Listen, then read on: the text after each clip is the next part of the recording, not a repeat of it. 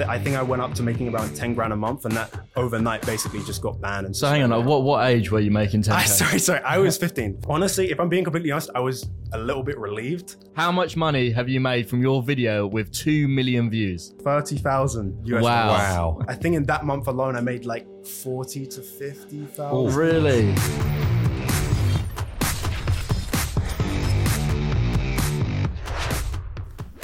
Doug looks nervous. It's been a long time since I think I did like a few online ones like a minute ago, but it's been a while since I've done a podcast. It's nicer doing them in the flesh anyway, isn't it? No, it definitely is, yeah. Get in there. Hi guys, welcome back to the Strike It Big podcast. Today we're joined with Jared West, who made over $500,000 by the age of 17. And I reckon he's well on his way to making a million before he's 20, that's for sure. So welcome to the podcast. Thank you. It's a pleasure being on here, obviously. So making that kind of money at 17 years old, and probably before that as well. I think you made a video the year before making 100,000 by 16. Right, so yeah. What's that like? You know, I can't imagine making that much money when you're in your teens. Yeah, it's kind of weird. And I think a lot of it just feels like numbers on a screen, obviously, because I feel like for me, at least, I live for the most part below my means. I don't really like my car, for example, is like, I think 1 to 2 grand. Like it's not, I don't buy Lamborghinis or anything like that. I feel surreal even being on a podcast, even having eyeballs on me. I'm like, wow, I just do YouTube. Do you know what I mean? That's just something I like to do. So how did you start out then? Because, you know, to make that sort of money before you're 16, let alone the amount of 17, you must have been working at school. Yeah. So I think since primary school, I've always kind of had this idea of wanting to be a YouTuber. I think that every kid does. I think likewise to you, production companies, sort of stuff, right? Yeah, I used to do YouTube. I think I had 16,000 subscribers back in the day. So not enough to make the kind of money you were making. Well, no, it's humble beginnings, obviously. Yeah. So I started out just doing a normal YouTube channel when I was maybe 10, and I was just doing these kind of like Minecraft videos. You know, I had my PC fan. It was all terrible videos as always. And I think in year 7, so when I was around 12, that's when I really kind of started to take YouTube seriously. And I remember there was some kid in my year and he had more subscribers than my old channel. My old channel had 50 subscribers. I remember he had 100, and I don't know, I guess I got competitive or something like that because I was like, I am going to get more subscribers than this kid. Never told anybody. I don't even know. He doesn't do YouTube anymore, but yeah. And from there, it kind of just launched a passion. I just kept making videos. It was gaming at first. And then over time, I just gradually kept leveling up my skills. Essentially, obviously, we're skipping over a lot. I'm sure we're going to cover it in detail in this podcast, but kind of leads me to where I am now. So was it overnight success for you? Oh, no. Of course, it's never overnight success. Is it not? No. I mean, so I probably worked for like 3 years making YouTube videos weekly, getting like 100 views a video. I didn't get accepted for monetization until I was 2 years into it. So I was working for free, like for most of it. It was mainly just a passion, which is quite common with people who start doing YouTube from what I've heard. So was you different in school versus how you were on the videos? Because when I used to do YouTube, people were like, oh, he's like a completely different character because it's more that extroverted version of yourself. Did you feel the same? 100%. Yeah, definitely. I was very insular in school, even when I was doing well. So like even year 12, so I went to college. So it would have been year 12. It's almost something I regret in a sense because I was very reclusive socially and I kind of wish I was more out there, but I was just so focused on like doing school, getting that side of things done because I didn't like school at all. I hated it. And it was just getting home and just doing my YouTube stuff and the stuff that I liked and could focus on. Did your teachers ever tell you to stop YouTube and focus more on work? Sort of, I think. So see, I never want to kind of play the card of like, oh man, like I came from like a bad place and everybody was telling me to quit because it wasn't like that. But maybe this is my kind of like egotistical sense of myself. But I was kind of an arrogant kid and I was like, okay, I don't need school. Like I'm never going to use anything from school because there was almost like a part of me where I can't do the school route. Like I could never focus in school. It was just never something I felt like my brain was wired to do. So I was always like, okay, I'm going to make it outside of school. So a few teachers were like, you should focus on schoolwork, especially when GCSEs were coming out. They were like, yeah, you shouldn't do as much of this YouTube stuff. But I don't think anybody outright was like, stop doing YouTube. Did they ever show your videos at the front of the class with the projector? Yes. Dude, it was especially when I didn't get that many views. Yeah. I had like 300 subscribers. And it's always the same kid, you know, it's like Christmas parade comes on, like the teacher's like, oh, put stuff on the TV. And of course they always play the worst videos as well. Yeah, exactly. Obviously you started or got to the point where you needed to make money. So how did you go about that?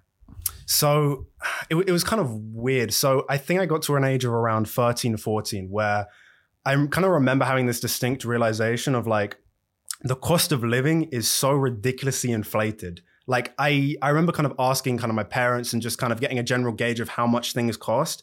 And, you know, the average wage, give or take, maybe like, let's say $2,000 a month, for example. And that's decent, at least coming out of college. And that, I remember just being like, okay, you give 50% to tax, for example, you do all of this stuff and you're left with a few $100s and houses are like $500,000. Like that doesn't, I was like, I kind of got scared at that moment. I was like, oh God, like I need to make money. Otherwise, I don't know. I don't want to be left behind in a sense. I don't want to have no freedom and time and be kind of on this rat race. And I kind of learned that early. So I was like, okay, I got to start developing skills and trying to make money and just watching videos. And that's a major advantage, realizing that early. And obviously having parents that can actually discuss that with you is great. So I'm assuming that was a great help. No, it was. So I guess for context, so kind of my parents, at least my dad, at least he was, I think he started out doing kind of like music stuff. So he was kind of more in the creative space of things and he did pretty well for himself. He was a songwriter, but eventually, you know, you got to pay the bills somehow. So he started doing kind of like removal van businesses and he kind of just, he did a bit of Amazon FBA as well when that was hot, kind of like 4 years ago. It still is to an extent.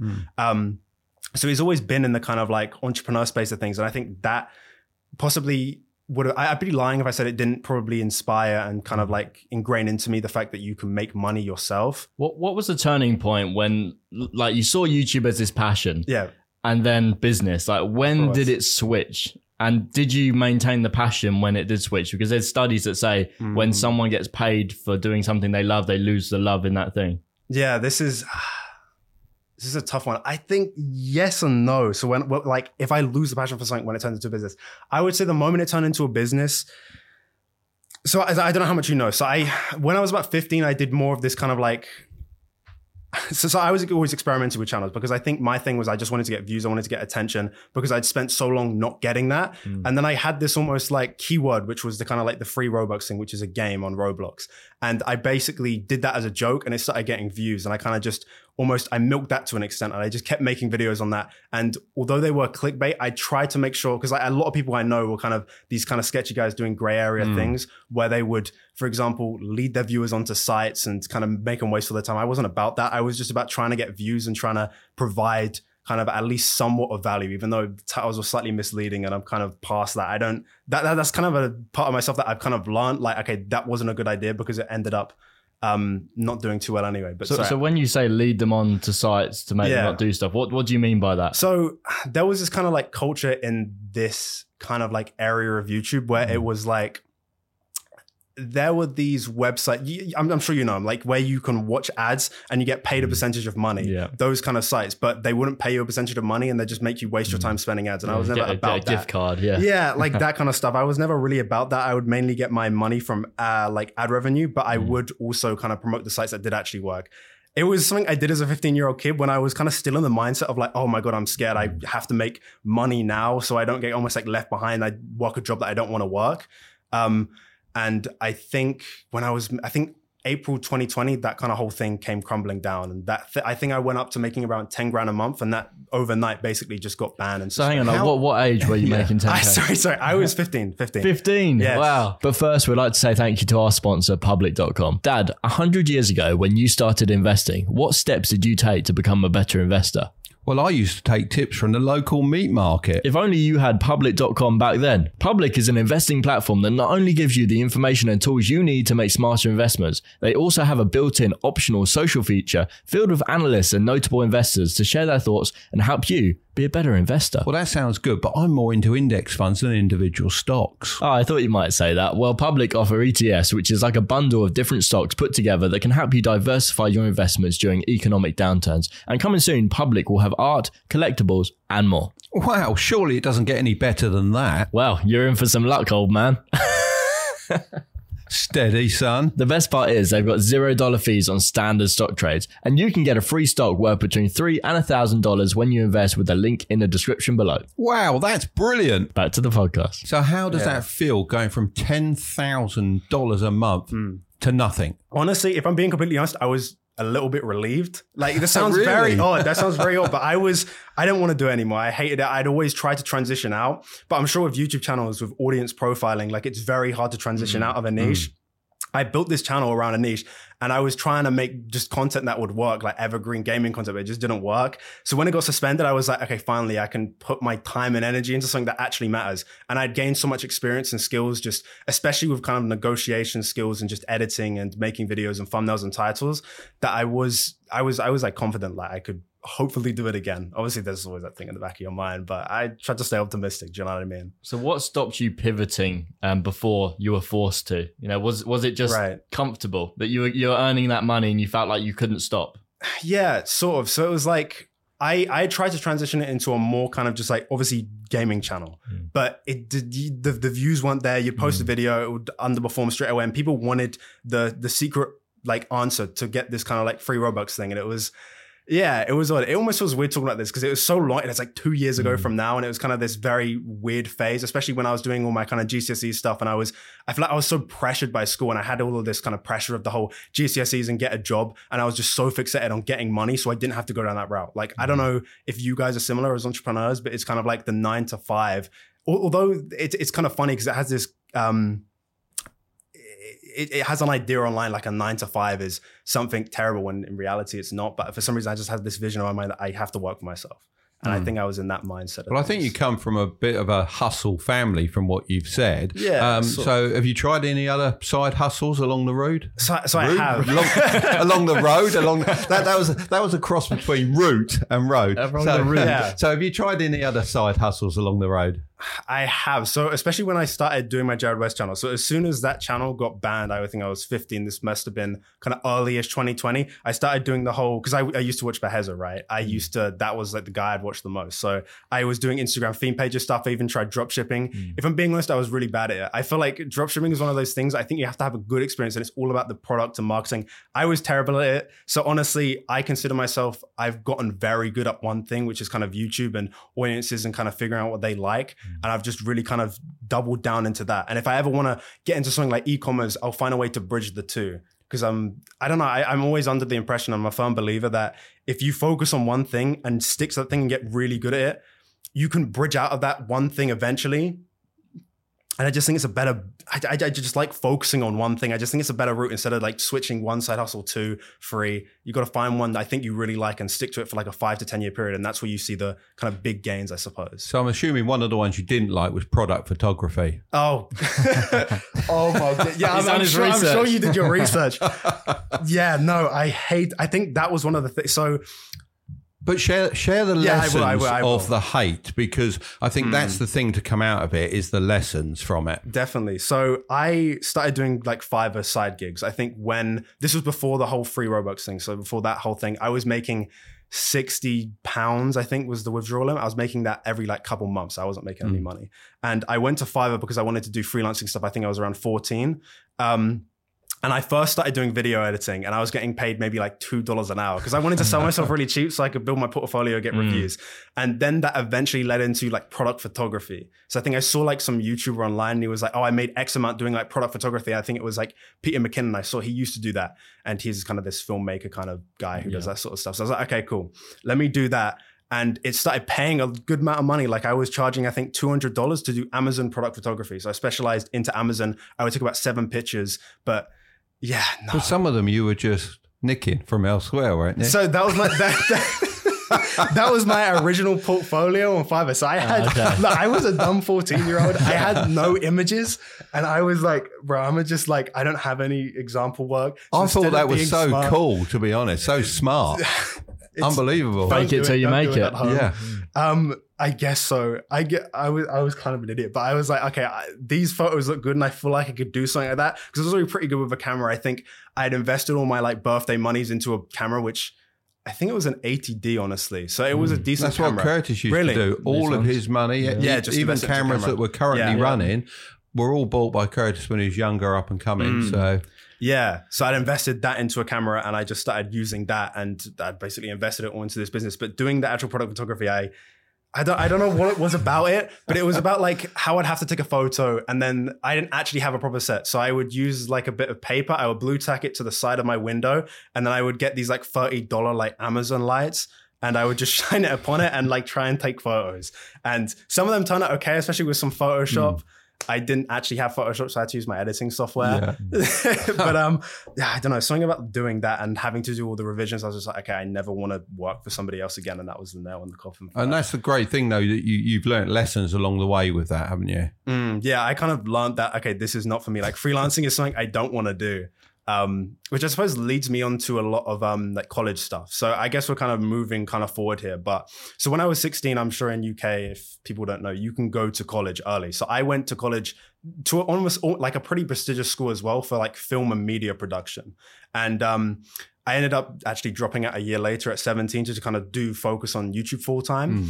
But while there was, I feel like there was a big emphasis on the kind of like whole freelancing side of things. And I had already done that when I was younger. So I was like, I really don't want to do this. And that was kind of one of the leading factors to why I decided to kind of cut it, because I feel like they were focusing on that. And I was like, I really don't want to do this. I feel like I can't do it. Like, so how much had you already learned about filmmaking before you went? Had you learned too much, perhaps?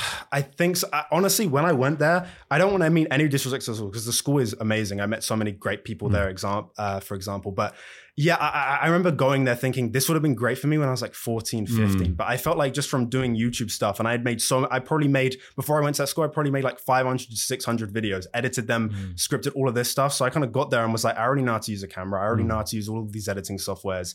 I wasn't gaining much value from it at all. So it's because school hasn't adapted, isn't it? Because everyone's watching YouTube now. They're learning about these things sooner. I was the same as you. I knew the things before they were actually teaching them. So it would have been so much better if they did it when you were 14. No, for sure. I think, I don't know, I'm kind of a believer in like, if you actually want to learn something, you can go and learn it online. I think you can learn at your own pace there. And I think the best way to learn something, especially for me at least, is doing it. I don't like the whole writing. So I was never a writing guy. I'm very bad at writing. I honestly think as the days go past, I'm like, I think I'm generally like mildly dyslexic because I spell things all the wrong. I'm really bad at grammar stuff. So I never excelled in school. We're both the same, yeah. Really? I always say mildly dyslexic and he says, no, just think you either are or you aren't. I'm heavily dyslexic. Are you? Okay, and dad must be very heavily dyslexic. But it sounds nicer if you say mildly, doesn't it? Yeah, I guess so. You don't have to put the D cap on and all that sort of stuff. Yeah. I don't know if you've discussed this on the podcast, but I'd like to ask a question. How were you both in school? Obviously, if you already answered it. We didn't go together. Oh, I couldn't have guessed. A few years apart. But we had completely different schooling. Yeah. I went to normal, primary, comprehensive, much like yourself. And I think a lot of entrepreneurs hate school. You know, they just, I think hate is actually a strong word. I didn't hate school. I just thought it was a waste of my time. 50-60% of the time that I spent there was a waste, and I just couldn't wait to get out. I got out at 16 and I could not wait to put my mark on the world or whatever I was going to do. So that was school for me, and I was always disappointed once I learned about finance and money and, you know, the way of the world, because I believe you learn a lot more when you leave school than you do at school, a lot more in a much more condensed period as well. If you actually force yourself to, though, and some people aren't open to that.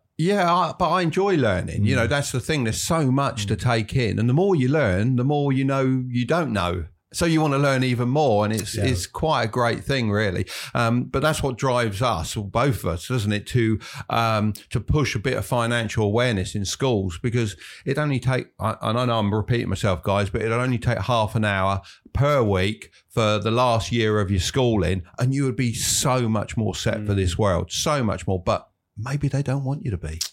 Potentially. I honestly, as I'm growing up, I'm kind of realizing that more. Like, I think schools are designed in such a way that I think primarily it's kind of weird, but I'm onto the mindset of like, it's almost like to take the kids away from the parents so the parents can actually work and provide for the family almost. I think that is, especially early schooling, obviously they're teaching you a lot of stuff, but that is almost what they're doing. I don't know. Like, I think it would be to an extent, but I think in school, especially when you're kind of at public school, there's such a difference between people who actually want to learn stuff and don't, that I think even if you're providing good value, there's always going to be somebody in the class that's kind of holding it down. And that's why I just think online and learning by yourself and learning at your own pace is just so much more efficient. Yeah. I was always more passionate about my side hustles, like YouTube, and also like I got a scholarship to go to a private school for swimming. So I had like swimming and sports and also this YouTube that I had to eventually choose between the two. And I went with YouTube and media production, and that's led me here. So everything I learned that was value was what I did in my spare time.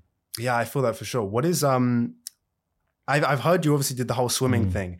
I got a few questions. How is that kind of like, because the whole, I haven't personally been an athlete and stuff like that, but I've heard there's a lot of transferable skills, especially with discipline and self thing. And I think you've talked about this in a few podcasts. How do you feel like that kind of is applied 100%. To your whole life?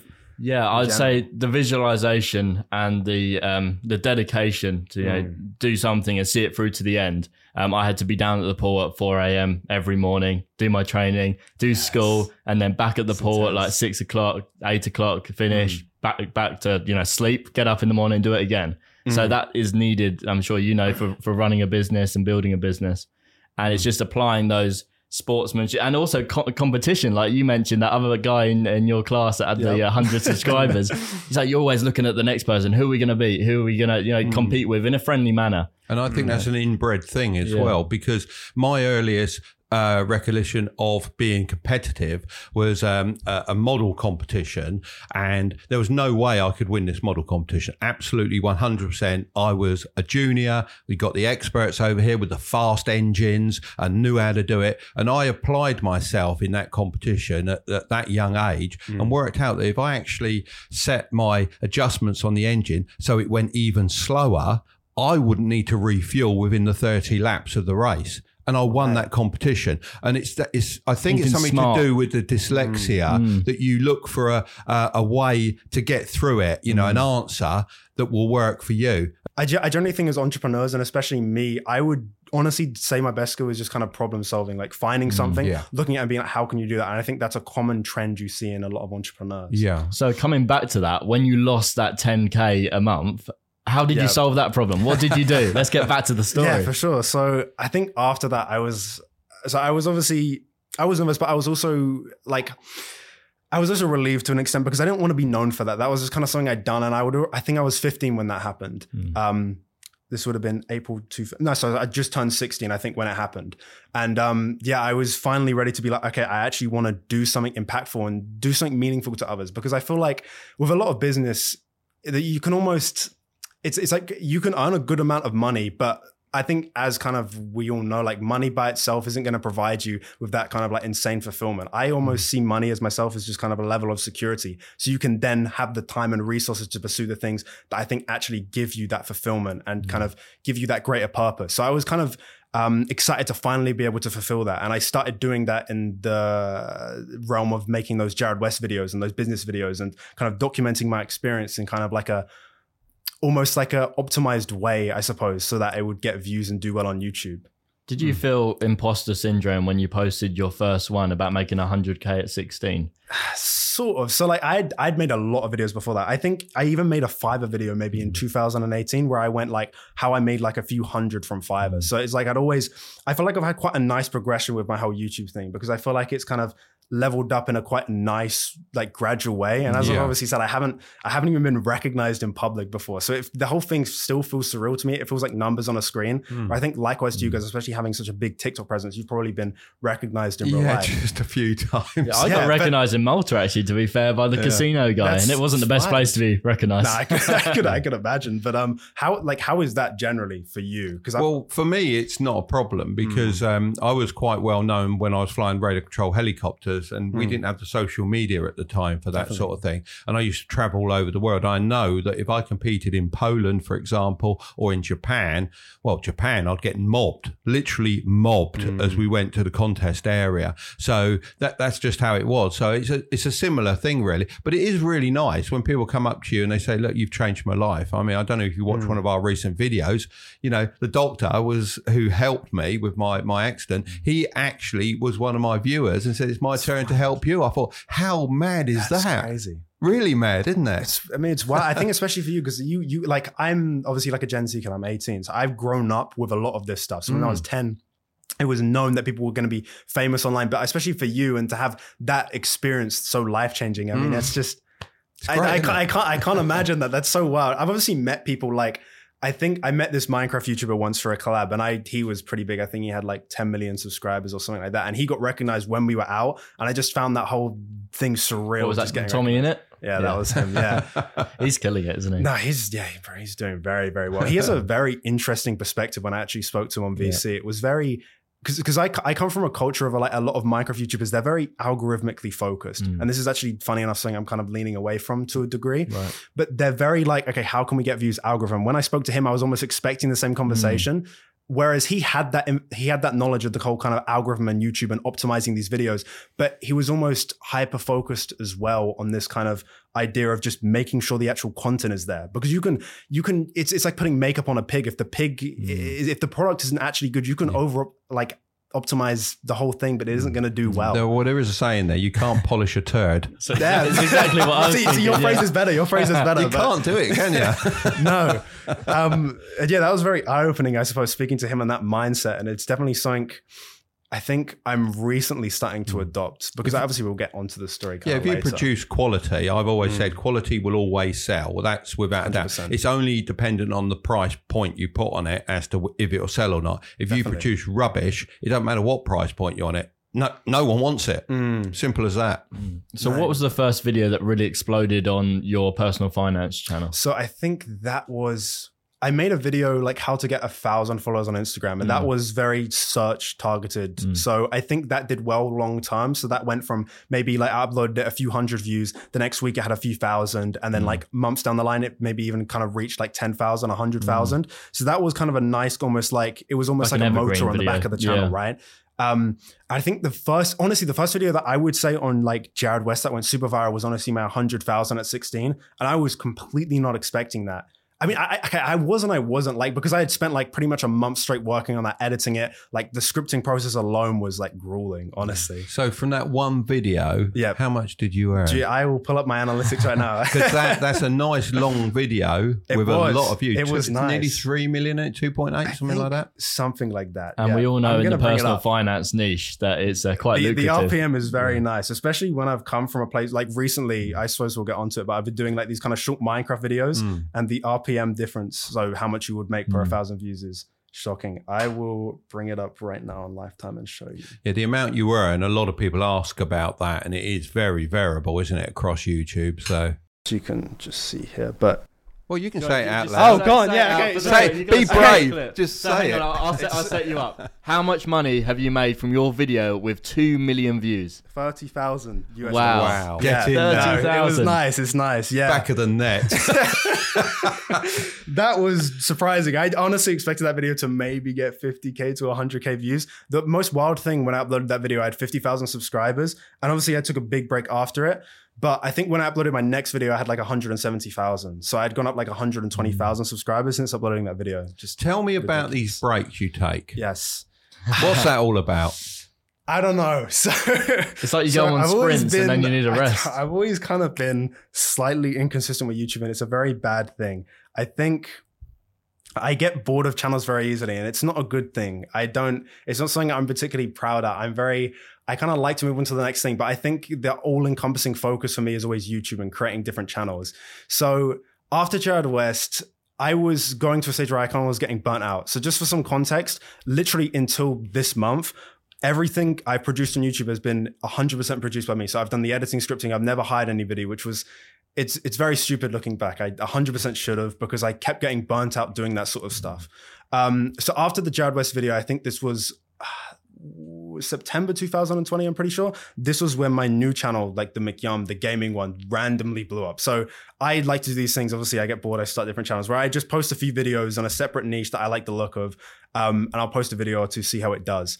Pretty much that channel was like a Minecraft gaming skit channel. I did it as a complete joke, and it blew up. I think in its first month, it went from like 0 to like 400,000 subscribers. Really? That's nuts. Like it went well, from stupid. Normal videos, not shorts? Normal videos, yes. Well, wow. So that's I think crazy. I was making 2-minute videos. So how much I was making wasn't crazy. Yeah. But I think in that month alone, I made like 40 to 50,000. Oh, really? And I was posting daily like Minecraft skits. And it's crazy because... when I was starting out that channel, I was probably spending 5 hours a video. So I was like doing them every day. And some of those videos have like 20 million views somehow, which is just, I don't know. That just seems absurd to me. Well, you've had a week where you've made 100K from what I'm aware. And, I think so, yeah. And what do your parents think of that? I don't know.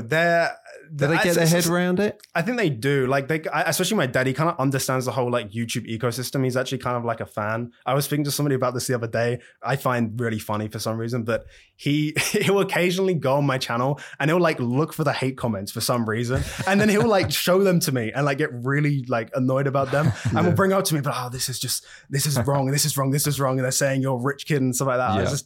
I just find that stuff really funny, especially with hate stuff. It doesn't particularly bother me. The best way is to let hate go over your head, isn't it? Because, I think so, yeah. You know, you're all about entertaining people, and the people that are entertained, that's fantastic. Those that aren't, they're not, are they? There's not a lot you can do about that. I think as long as the intention's there, like hate, I feel like if you deep down know that your intention is to, you know, provide value to people. Yeah, exactly. You're not going to really take it personally. So would you say you have a job at the moment or a business? Because what I'm seeing at the moment is you're getting very passionate about channels. And then as soon as the passion leaves you, then you seem to... Yes, 100%. Here is what I'm changing right now, because I kind of got to a point where, okay, this can't stop. So I was getting to a place where I'm kind of like, I consider myself like an... This sounds really pretentious, like almost like an artist and almost like a businessman at the same time. And I was creating channels, as Ali Abdul would say. Exactly. But like these two sides of me were constantly clashing on videos. And I'm sure in the Jared West video, my last one, I was constantly talking about the overthinking of videos and stuff like that. And that was something that really... I just kept overthinking things. I kept thinking things had to be perfect. I was a kind of perfectionist with a lot of these videos. And it got to a point where like recently, I think in the last month, where I was like, okay, let me build a business. So I'm going to be running other channels, and I'm actually partnering with a partner right now. And we're basically creating these channels, and we're hiring people, we're building teams around them, where I'm using my knowledge of YouTube and niches to create a business essentially with these channels. And that's something I've been so much more passionate about, because it feels like I'm not having to, I'm a macro guy, right? And I was for so long focusing on the micro details of these editing things. And now I've had like a month to take back from that. It's just been so relieving not having to, I think, just edit all your videos and just kind of do that, because after you do it for 5 years, it just, you know, it becomes mentally draining. And I think I was getting to that point. It's funny you say that, because that's exactly what I'm doing at the moment, building out brand channels. What niches have you identified as ones you want to hit? Yeah, so I think we're doing almost like a shotgun approach, especially at the start, where it's booting a ton of like these channels up. We're being like, okay, this is an interesting niche. We're going to hire some people. We're going to make about like 5 videos. We're going to invest some money into this, and we're going to get like a community shout out on there. So for people who don't know, it was kind of just a way to kind of get into the algorithm and get into the audience. So what we were doing is what we're doing is we're just producing like 5 videos, and then we're getting somebody who's bigger in the niche. We're seeing if we can pay them for like almost a community post or an end screen. So you're launching the channel with 5 videos. Because maybe that's a watch session? Is that the... Sort of. So honestly, we're doing it one by one, and then we're uploading them in short succession. But we're targeting several niches. I think we did one on Roblox, but it didn't turn out that well. So we're even trying something kind of like finance and business, because I obviously have first-hand experience from Jared West. And we're just honestly just taking a shotgun approach. And hopefully, my thing is just in 6 months, if we apply ourselves, then we'll be at a point where hopefully we're making a good amount of money. And then I can come back to my McYum channel and Jared West channel and treat it more as a passion. And that's kind of what I realized I have to do. And honestly, the output will be better if I treat it like that, because I won't be overthinking and treating it too much like a business. How do you get over the problem of the channel being too linked to the talent?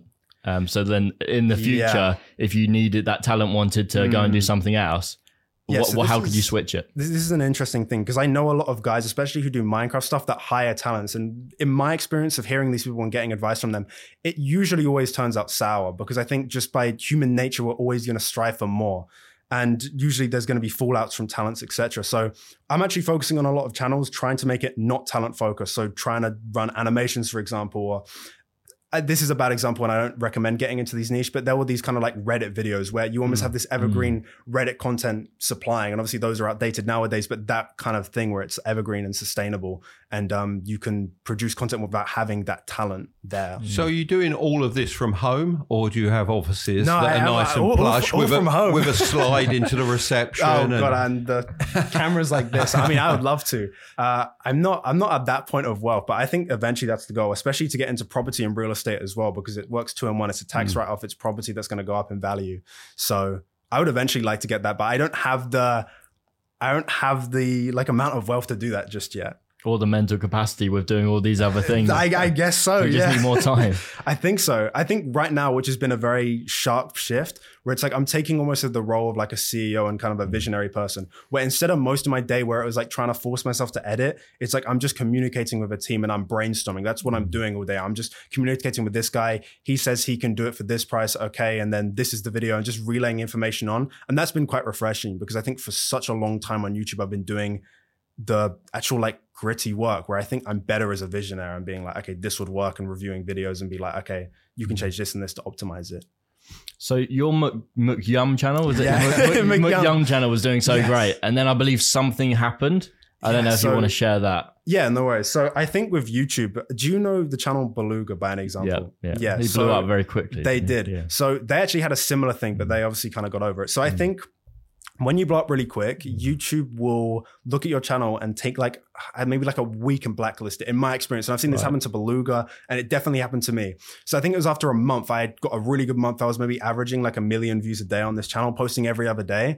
And then my channel randomly got blacklisted. So my daily kind of residual views, so views in the background, went from about 1 million to, I think it was 100K to 200K. So I got cut in fifth, for example. And that's my- mental. What, do they stop it being searched? Like in the search engine, you can't that find as well. Videos, right? And it was also, they just weren't getting suggested. Like you could literally see on the YouTube analytics graph that a bar would be like this, and then the next hour it would completely disappear. And it's this shady thing from YouTube, and you'll email support and they'll say, we don't know what's going on, but I'm sure it's like some internal investigation that you're not botting views, something like that. Yeah, that's what I was going to say, that you've not got a load of bots. Yeah, just watching your videos and stuff like that. But I think after a week it passed, but I think that was almost like it slowed down the momentum.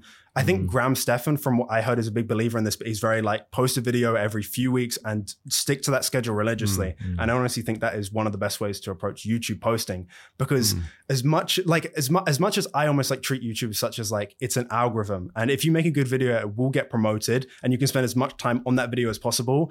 At the end of the day, YouTube is audience based and audiences get bored of people, and that is going to affect the analytics. And that's something I'm recently kind of realizing, especially my last Jared West video, where I took a year off, and obviously because of that, it didn't do as well. And I was kind of like, okay, I got to kind of rethink my strategy to it. So you're going to make one of those each year? Because they're so good at the RPM. My last RPM was bad. It was like $5. Yeah, it was really? Like $4 for some reason. I don't think it reached the right audience, because what I was concerned. So there was this video, I think that got 200K views, which was talking about my McYum story and Jared West story. I don't know if you've seen that. And I think from that, I got a lot of influx of like on my Jared West channel of the Minecraft viewers. I think possibly the audiences got mixed up. So that's why the RPM's like kind of in this weird midway of like $5, where it would usually be maybe $10 per 1,000 views. Do you think that's why it's not got as many views as the first video? Because YouTube aren't pushing it as hard because they're not making as much money from it? I don't think that's a thing. I don't think because YouTube are making less money, they would push it less. I just think because the retention was bad. Like, I'm not going to lie. The retention was really like, it was like, I think it was 50% first day on a 12-minute video, which is okay, but it dropped like pretty suddenly. And the first 30 seconds was bad. Do you know what I mean? And that was, it was a kick in the stomach. But I think I was actually speaking it to, on the way to even this podcast. They were asking how did that video do, and I was like, it's almost like a blessing in disguise that did bad. It sounds very counterintuitive and weird, but I feel like it's put me in a mindset where I'm like, okay, I have to hire a team now. I can't just be a solo team, because if that video did well, I know the first thing I would do is I would try and make like 5 more overly optimized videos, and I would burn myself out again. So I think that. It sounds like your superpower is when something bad happens, you see it as a good thing, and then you learn from it and adapt. I think that maybe is how you've got to where you are today. I think so. Like recently, I think we spent like, I think I lost like $4,000 on a few channels in 2 days. Like I just like some stuff happened, it didn't work out, etc. So is that what you? How did you do that then? So I was like working on like hiring people and kind of like doing percentage deals with channels, and like some of the deals flown through, and we got like a bad actor, and like I was recommending him by a friend, and he kind of like basically in short, he scammed me to a degree, right? Which was annoying, but I don't know. I feel like I've always been decently good at taking L's, and I have this almost like, I've always had this kind of macro mindset of where I'm like, this sounds very weird and kind of out of place, but I'm like, nothing really matters. We're all gonna kind of die one day to an extent, and this $4,000 in a year's time isn't gonna do anything. No, you know, what doesn't kill you makes you stronger. Yeah, but you won't make that mistake again. So no, 100%. Of course I wouldn't. And I was like, I went to a partner like, I'm gonna take all accountability for this. This is all coming out of my pocket. This is my bad for doing this too quickly. And I'm learning from that mistake. I will never make that same mistake again. Do you think youngsters nowadays are afraid of failing? I think. Honestly, no, because I feel like there's such a big culture, and as somebody who's grown up in that culture, I think you see it so often. If you're on TikTok, whatever, it's that kind of whole never give up culture. And I think it's worked to an extent where there's so much around like, don't give up. For me, at least, it's almost ingrained into my mindset. Like, I feel like I can't give up because it's just kind of what I've grown up on, and the content I've consumed is so big around just like you almost like can't give, because just, okay. So not giving up as a mindset is maybe slightly misleading, because if something's not working, you have to let it go, obviously. But that kind of persistence mindset, and I don't know, I kind of have this thing. I feel like I'm very good at taking L's. I'm very good at taking losses. Like I can, for example, I think, I don't know if you want to get into like investing, but I had a few slightly rough investments in the recession. Come on, what's your biggest L there then? Oh God. So I was kind of, I was into like that. I did a bit of NFTs, whatever. I think I lost about 10K there. That's 10K. Whatever. Yeah, but 10K recently, does smart, doesn't it? A little bit. Yeah, no, it's... What did you buy? I don't know, just a bunch of NFT projects. They all went down. So how did you pick the one that you actually bought? Or because I was dumb. I actually documented it for a Jared West video, but it actually didn't make the cut. Really? I was just I was dumb. I was like 17. I was seeing all these projects blow up, and I was like, and I did like my research, but you know, there was like one in maybe 1,000 that actually did well, and you'd make profit on launch. And I lost money on that, but. As well with the whole stock recession, I have a pretty bad mindset when it comes to investing. I'm very risky because I suppose since I'm young, I'm very like, okay, if I'm believing in something, I'm going to invest a lot into it. And I think I had like a stock on my portfolio. So I was up maybe like 50, and then now I'm down like 70 something from it was. So I bought like a few of them and one went down like 70% in the recession, and I had like a good amount into that. So That hurt, but the problem is belief will not make a stock go up. Exactly, that's the short term, not the long term. And you've got to take that emotion out of the equation. You've got 100%. To think really logically about buying stocks. So. Yeah, 100%. I mean, I'm still holding that stock. I've held it for about a year. So the thing is, I cashed out at the top, but the thing is, after recession, it got hit really hard. So I think I remember averaged down. I kept averaging down. I kept buying the dip, and obviously, I'm new to this whole stock game, and I don't consider myself a good investment. But like, I take that as just like a learning experience, and like, okay, that was an L, but we're going to move on from that. Do you have any safer investments as well as I have stocks? I'd say I have maybe 60% of my 60 to 70% of my net worth after tax just in a savings account, because after recession, so I have a lot of buying power to buy stuff. But honestly, right now I'm focused more so on just investing into myself. Like I was gonna, I don't know, I had this idea in my mind. It's very dumb. You're gonna want to hate me right now, but I wanted to have this idea where I go all in into crypto when it goes down. I didn't do that because it went down again. Yeah, it did. I was gonna buy when like Ethereum was 1,000, but honestly, it might go down to like 500, and I'm a say thank God I didn't do that. But yeah, I've very much so taken the much safer approach now. I've almost learned from my stock thing. I'm like, okay, I'm just gonna invest into index funds. I'm not good at get yourself the safety net sorted. Once the safety net sorted, do what you want, but get the safety net sorted. I think you'll be glad to know that I've maxed out my ISA for it. There you go. ISA for example. So I'm at least doing something right. It's such an advantage to you. So get that done. It's great. How are you investing your money in yourself now? Because you mentioned that. So we're focusing on a lot of kind of like right now, at least we're looking at doing percentage deals of already existing channels, and we're kind of giving them kind of like upfront incentives almost. So we're taking channels that maybe have 10,000 subscribers, but maybe on that optimized for the algorithm, and are still getting like decent monthly views. And we're like, okay, how can we reach out to these people, do a nice percentage deal, and focus on their production and kind of, so we're not having to go through that painful like 6-month phase of that 0 to kind of like 1,000 subscribers phase of a channel where you invest a lot of money and it kind of hurts. We're like stuff that's already out of the ground, but are ready to kind of explode upwards. And we're reaching out to those people, and we're getting production teams around them and just trying to make them blow up. How do you make sure that they keep posting videos regularly? Because obviously you're putting a lot of faith in them, because you can't make money otherwise. We're looking at channels usually which aren't around the talent. So we're looking at channels, for example, this is just a basic example, and clip channels I think do bad, and they've got demonetized and stuff like that. So you have to be very careful with that sort of stuff. But something, for example, around like a clip channel where it's like, you can produce content and it's not really about that. They just get a percentage deal for owning the channel, and they kind of like, we kind of own it, but we kind of bought it out, and they got a percentage of that channel for the future. So it makes it kind of easier. So is it a revenue percentage or equity? So I guess it's a revenue of the entire channel. So it's kind of both. I suppose it's like an equity. So do you own most of the IP of those channels? No, we do. So we own the IP. We're just giving them a revenue split. Okay, that makes sense. I think that's a smart way to do it. Yeah, because I suppose otherwise, we're also doing deals as well. This is the one where I got scammed on, where we were buying outright channels as well. And I was clumsy and I made a few bad errors, and I got like somebody I thought I knew recommended me this guy, and it turned out he was a bad actor. So, you know, it is what it is. It's all a learning experience. I'm very new to this world, and obviously for Jared West, at least, I want to take a lot of these lessons and apply them to other things as well. So yeah, I guess we'll see how it goes. I'm excited to see where that goes. I'm enjoying it a lot more. So, well, a good time to learn these lessons is when you're young. That's for sure. You know, a lot of people wait until they're about 30, 35 and they're big lessons then, and they're real setbacks, whereas yours are lessons that you can improve going forward. I think that's always been my mindset, just kind of being 18 and being young. And I've almost got a nice cushion of money. It's not anything I would consider substantial for my age. I suppose it is, and it's good. But I also see it as an opportunity. Like it would be a waste if I feel like took this money and was like, okay, I'm just going to invest this and make like 5K a month for the next, like, I don't know, like 20 years. That's not something I want to do. I'd rather go out fighting with this money, because I don't know, maybe I have this like slight delusion, but I feel like I've learned enough. And I kind of have this belief in myself that if I really want to do something, I will spend 1 to 2 years straight, even 5 years, just focusing on that one thing. If I really want to do it, and I will make it work. I don't know. I have that mindset. Maybe it's slight delusion, but I don't know. I kind of have that belief in myself that if I really want to do something, I will focus and I will find a way to do it. So.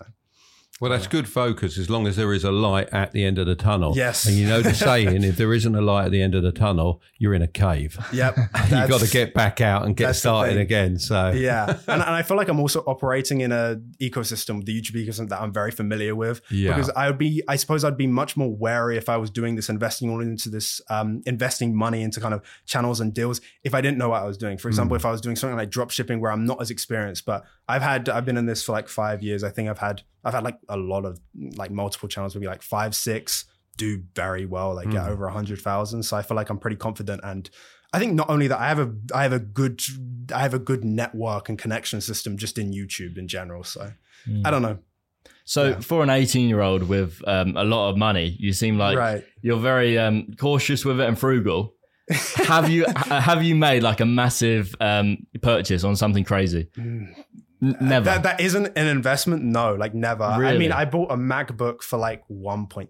That's I want you to say Lambo. No, I don't like Lambos are cool. Like maybe a supercar, but like maybe. But like I don't know if I care that much about it. Like it'd be nice, but the thing is, I know exactly what's gonna happen, because I've had like, I'm sure it's like the same thing almost with getting like a gold play button, for example. I just noticed them there, but it's like they're so cool and you aspire to them so much, but after a week you don't even look at them. Yeah. How do you feel about, because I think you've got like a Tesla in the drive. I don't know if that was for a video example. How do you feel about that and just buying expensive cars in general? Well, buying expensive cars, there's no journey involved. It's instant gratification, isn't it? Yeah. And when you aspire to something, the journey quite often outweighs the actual physical thing you've got there. And that's the same with competition, really. You know, you can train for something.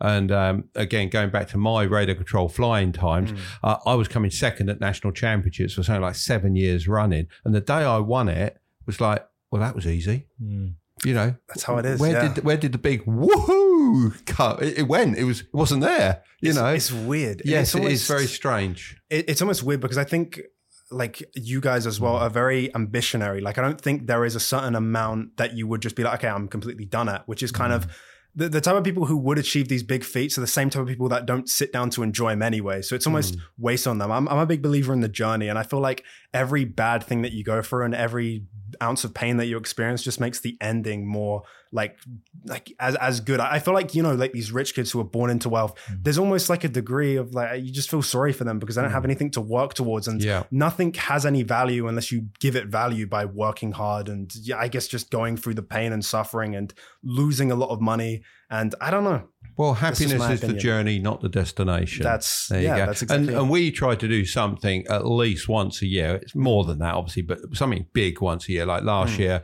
we flew into the ski resort by helicopter, and we've always wanted to do that. Well, it's because you're very frugal as well, and you don't want to spend money on certain things. But I was like, yeah, let's do it. Yeah, because we can say it's content as well, can't we? And we can make a TikTok about it, so it makes sense. I think so. Yeah, I think in the recent kind of even like the recent months as well. So I very just kind of for some context, my social life hasn't been great. Like I don't have like a particularly massive social life because I feel like I mean, I have good online friends who are almost, I would call business acquaintances and some business friends, but my actual social circle IRL isn't really anything, to be honest. And that's something I'm working at improving because that will just improve my work-life flow in general. It's very important. I lost all my social network at one point, and it takes a long time to build it back. And for me, it's incredibly important that I can spend the weekend, particularly this weekend, I'm off tomorrow, and I'm spending that with friends for the whole of the weekend. And it's great. I really look forward to that, and I will enjoy it, and I'll be happy within that time period. You know, it's a lot of fun. And I think more important than people give it credit for, and I'd probably say particularly the younger generation, because I think they got 10,000 friends on Facebook or whatever it happens to be, but that really only equates probably to one real friend in the real world. So I tend to agree, yeah. And your whole thing about buying experiences as well, I'm 100% with that. I'm definitely coming to terms with that and being like, okay, maybe I should take money here and do some cool things with that, because beforehand I'd be very almost against that, I suppose. I can't imagine how it must be for you being 18 and making so much money. You're hyper-focused on building a business and they're doing their 9-to-5 job, and maybe they enjoy it, maybe they don't. They're out partying all the time. It's just you've got different focuses in life. And then how do you find common ground between the two? I suppose I think especially with McYum, I find a lot of common ground, especially socially, humor. Like I feel like I probably haven't presented it too much on this thing, but I feel like I'm a pretty like stupid, like goofy person. I mean, that's goofy. I don't know why. Yeah, I think in your video you do. Yeah, I know, exactly. You trade into the American audience here or something. I don't know. I do. I spend so much time with Americans nowadays. It's so bad. Like my parents came up to me and was just like, "You sound more American than English now." They're probably going to disown me soon if I don't. Yeah. And you use the dollars. Yeah. Well, you have to really, don't you? Why do you use dollars when you're in the UK? Do you get those comments? Of course. Like my parents come to me and I'm like, why don't you use pounds? Because I'm like, dollars is a universally recognized currency. It's like, ugh. So easy to work out from that what you're worth in pounds or whatever. Exactly that. Right, I think we should come on to our final questions. Go on then. All right. If you could only invest in one thing for the rest of your life, what would it be and why? I'm not going to say yourself because I have watched other podcasts. That's the question. So if I could invest in one, honestly, like property or an index fund, one of the two. Property is probably more solid. Long-term is going to do best. Index funds, it's more liquid, I suppose, because it's easier to sell. And they also kind of over time have proved this as a time. Have you been asked what yours are? Or do the people know? We have been asked. Yeah, I said people, as in hiring more staff, to build businesses. Yeah, 100%. So when is enough? Good question. There is, I don't know, like enough. Like money is such a weird thing because there is never going to be enough. I think I would like to get to a stage, honestly, where I satisfy both the kind of business side of things and the kind of more artistic, creative things. Like I have this kind of vision in mind that, I don't know, in like 5 years time, I would love to almost do something like create a comedy series or a show. Like that's something I'd really like to do, something in that realm. You'd need to be funny to do that though, wouldn't you? But hang on, he's a goofball. I am goofy, so no problem. The new Ricky Gervais, he's there. God, yeah. Look, that's something I'd maybe like to do, but I don't know. I don't think there is a definitive amount where enough is enough, and I guess it links into the whole idea of retirement. Like I'm not sure how much I believe in the idea of retirement, but maybe when, I grow older and I mature as a person. Well, when you get as old as me, you were about to say that, weren't you? You really were. No, I definitely didn't point to you.